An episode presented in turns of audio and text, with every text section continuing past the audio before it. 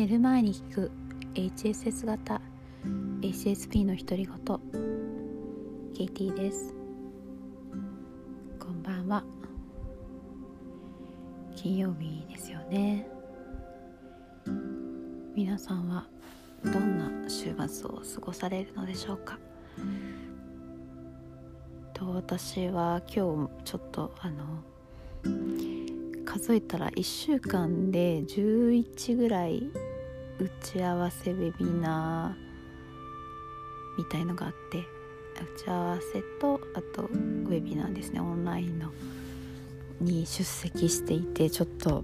ヘッドヘッドなんだけどちょっとテンション高めなのが落ちてきたっていう感じですかね。あのでもこれでも前よりは随分元気な気がしていて、えー、最初に就職した時は実家から職場まで2時間ぐらい片道かかったのでもうあのー、家には寝るだけみたいな感じで帰っていって週末はもうぐったりして動けないことが多かったですね。でその後職場の近くに移ったんですけどやっぱり週末はもうぐったりしてて友達と約束しても出かけるのが億劫だみたいのが多かったんですけどそこから比べると随分元気になったなと思います。今は週末も仕事結構してるのであのどうしてもやっぱりオンラインイベントとか学会って週末あるので週末なかなか休めないんですよね特に、えー、今年度はコロナ禍でイベントがオンラインになるのでオンラインイベント目白押しで1月から週末フルに休めたことはあまりない気がしています。でどうして元気になったかを考えるとまあいろいろあるんですけど食事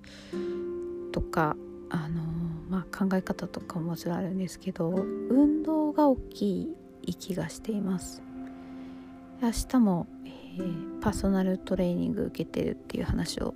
以前したかと思うんですけどキックボクシングのトレーナーの方がいて、えー、あのといってもすごい穏やかな方なんですけどあのなので、えー、会っていてもなんだろうあの疲れない方で、えーと、ちゃんとこう運動健康になるために運動してるんだってことを分かってくださる方なのでなんかあの HSP の方って運動苦手な人が多い気がするんですよ。わからないんですけどあの運動音痴とかそういうことじゃなくて運動ってやっぱりどうしても競争をする側面があるので、えー、まずそこで苦手だっていうのとあとあれですね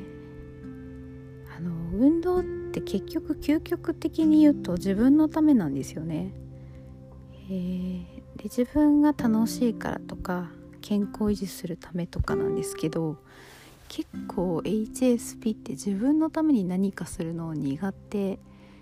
な気がしていて私はそうでしたあのなんか自分の趣味がないみたいな話前したと思うんですけど自分が自分のためにお金使ったり労力使ったりするのがあまりよく分からなくてえでもあのやり始めたらすごくやっぱりすっきりするんですよね。ですっきりすると集中力が上がってあの本業にも身が入るというかなのでこう心と体を整えるために運動してる感じです。はい